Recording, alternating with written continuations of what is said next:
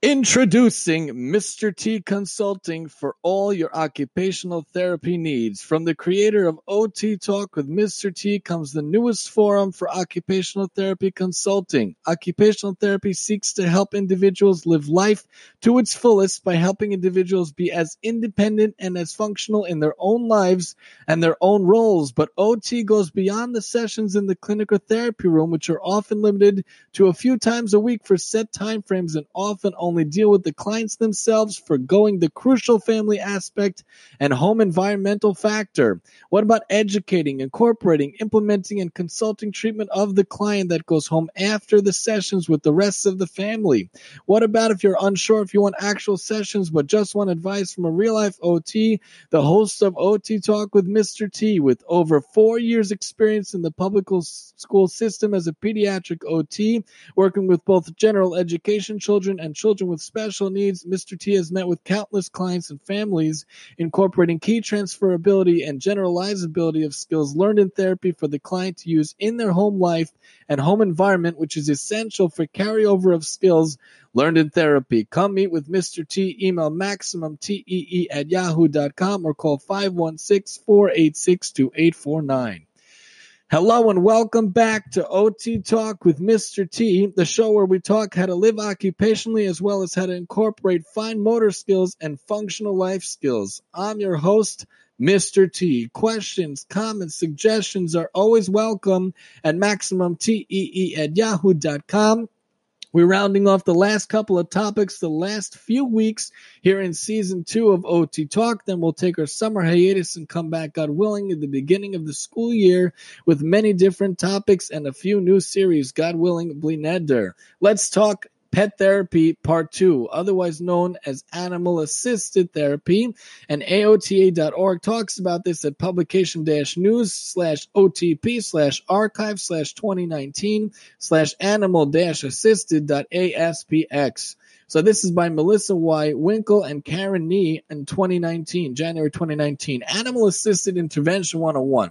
Animal Assisted Intervention AAI encompasses four areas. Animal Assisted Activities, which is AAA. Animal Assisted Education, which is AAE. Animal Assisted Therapy, AAT. And Animal Support, AS. AAI intentionally incorporates animals in health, education, and human service to facilitate improved health and wellness. Animal Assisted Intervention International, AAII, and the Internet International Association of Human Animal Interaction Organizations. If you're interested in doing AAI, the article provides a quick reference to uniform terminology and case examples. For AAA and AAE, volunteer teams are trained, evaluated, and registered to provide short and formal opportunities for motivational, educational, recreational benefits. Teams may assume more formal roles by teaming up with healthcare professionals in AAT. AAT OT practitioners include animals in planned, goal directed, and measurable intervention activities designed to promote improvement in existing client goal areas. The practitioners and animals receive continuing education, training, and skills to participate in the specialty practice of AAT. AS this person in this position is responsible for the health, welfare, and well-being of the service animal. They advocate for the animals to ensure safe and enjoyable interactions. OT practitioners carry the responsibility of AS after becoming educated in animal behavior, handling, training, welfare, and advocacy so they may appropriately work with animals in practice. AAT within the context of OT can be a meaningful way to connect with individuals, to encourage participation, and improve the quality of life. In the domain and process, the OTPF, the OT practice framework, care of pets is listed as an IADL, an instrumental activity of daily living. Through AAT, practitioners are also able to address goals in many areas of occupation, including ADLs, the activities of daily living, IADLs, the instrumental activities of daily living, play, leisure, work, and social participation to improve motor skills, process skills, social interaction skills, and much, much more.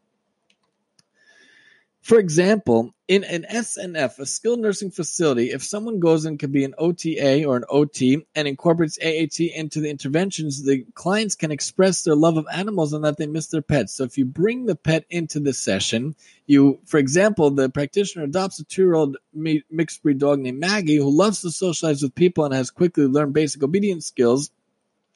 The dog, the animal, can have the person, perfect personality to work in the clinic and to handle the clients and to be there. And she could go with the client, she could go with the therapist, and they could work together with the client to achieve goals that they would not be able to do without it. I remember growing up, I always, always, always loved dogs. Dogs have a certain affinity. Everybody can have a different type of pet. Some people are cat people, some people are dog people. I myself are a do- uh, am a dog person, and I always loved the golden retrievers and the yellow labs. For some reason, those were the personality of the dogs that I connect with most. But every dog has a different personality. Every person has a different connection with a different type of dog. So if you figure out what the client likes, what the student like, what the what the child likes, or what the family member likes, they can find the dog, they can find the animal that could connect with them best, especially if there's a senior who's very lonely and not not too old that has the the differences that cannot allow for such a thing but at a certain age or maybe there's an aide or someone that's there that can help her have that companionship if god forbid there's no longer a spouse or the family lives far away a lot of times the animal can help and can give them a presence of another being to care for, another thing in their house, something that's there that waits for them at the end of the day, that's something there and it can help them and it could be with them. The client can work with the dog, can work with the animal. It could be a calm presence for the individual. For children who are working on self regulation, it can motivate them to participate in activities that might be difficult or last longer than they would like. If they have postural stability, the client, or upper extremity and fine motor goals, the, the dog can propel themselves and prone on a scooter they can get a piece of the dog of kibble and can deliver it to the client, and then the client can see what to do. The the client can come there and can help them achieve goals that they might not be able to do. A lot of times, if there's executive functioning or sequencing or motor planning, but they can't get there if you bring the dog in, especially if the clients love the dogs, they love the pets. That could be a wonderful way to get them involved and to get them to find these different things, especially if they have developmental delays or attention deficits and uh, difficulties with following instructions, controlling impulses, grading movements, coping with adversity. If they love the animal, and they love the dog. That is such a wonderful thing. Uh, remember when there was a dog brought into my uh, clinical fieldwork when we were in mental health? That was like a whole game changer for the whole day. A lot of clients that were aggressive, that were a little bit too verbal, a little bit too in the face of everybody else. Once they saw the dog, once the dog came, they were able to be much gentler and much calmer. The dog or the animal can bring that part out of people. The gentle petting, the brushing, the, the dog, allowing them to have the positive interactions, the positive relationships. Maybe the person has so much care they want to give and they don't know how to give that care. But the dog, the animal can allow such facilitation. It could allow the skills to be transferred. It could allow for the love to be given in a functional, practical, good way there is wonderful ways to use them, and there's so many organizations that have these dogs and have these animals, so why not? Different questions that can be involved are things that we should think about and we should try to include in general, but just quickly, animal assisted therapy we talked about how it could be brought into the, the therapy setting how it could be used it's a different category the animal intervention and activities and the therapy itself and the care are different things we talked about and we talked about how we have to get hands-on workshops. We have to make sure that you have the skills and that it's a safe environment that the clients can allow it and can receive it, and it won't be over stimulating or overwhelming for the clients. It should be good things like that. We should find the volunteer organizations, get a trained dog, and make sure to self-train yourself. Make sure it's always safe. We just want to reiterate all these points as we finish up. Make sure you have the education the training and the dog behavior and the training. Make sure there's basic obedience and social skills. We don't want, God forbid, the dog barking too loudly. It's going to be overwhelming for someone that has auditory issues. We don't want it to bite anyone or hurt anyone, God forbid. We want to make sure it's the right dog for the job.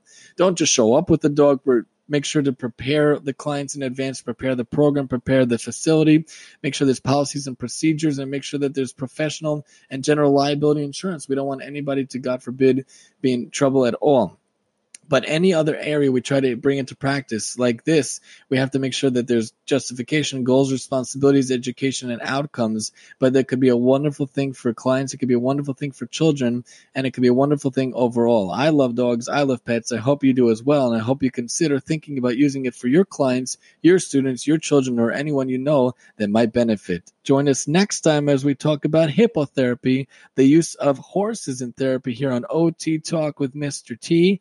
And I'm your host, Mr. T.